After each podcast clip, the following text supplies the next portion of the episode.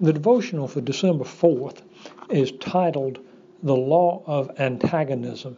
That is an interesting title, and the reference there is to where the Lord Jesus says in Revelation 2 7, To him that overcometh.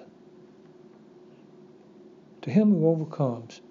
And, and Oswald Chambers writes, Life without war is impossible, either in nature or in grace. The basis of physical, mental, moral, and spiritual life is antagonism. I, have never read that before.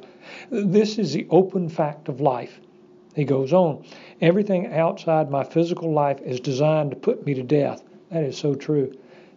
He continues, everything that does not partake of the nature of virtue is the enemy of virtue in me, and it depends on what moral character I have whether I overcome and produce virtue. That's so true. And then in that next paragraph, he writes, Everything that is not spiritual makes for my undoing. Hmm. My friend, the Christian has to overcome powerful adversaries. You, you, you have to do battle with the old man within you who remains persuaded toward unrighteousness.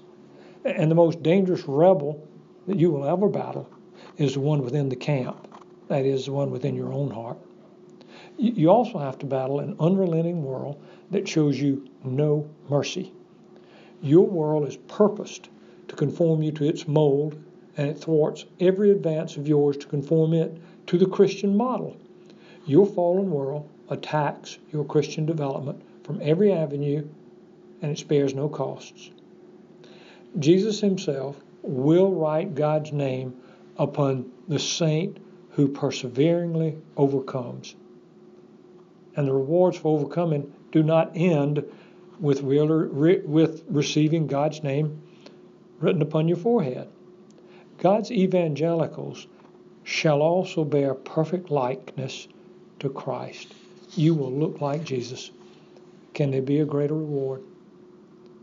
My friend, turn your eyes upon Jesus. Look full in his wonderful face.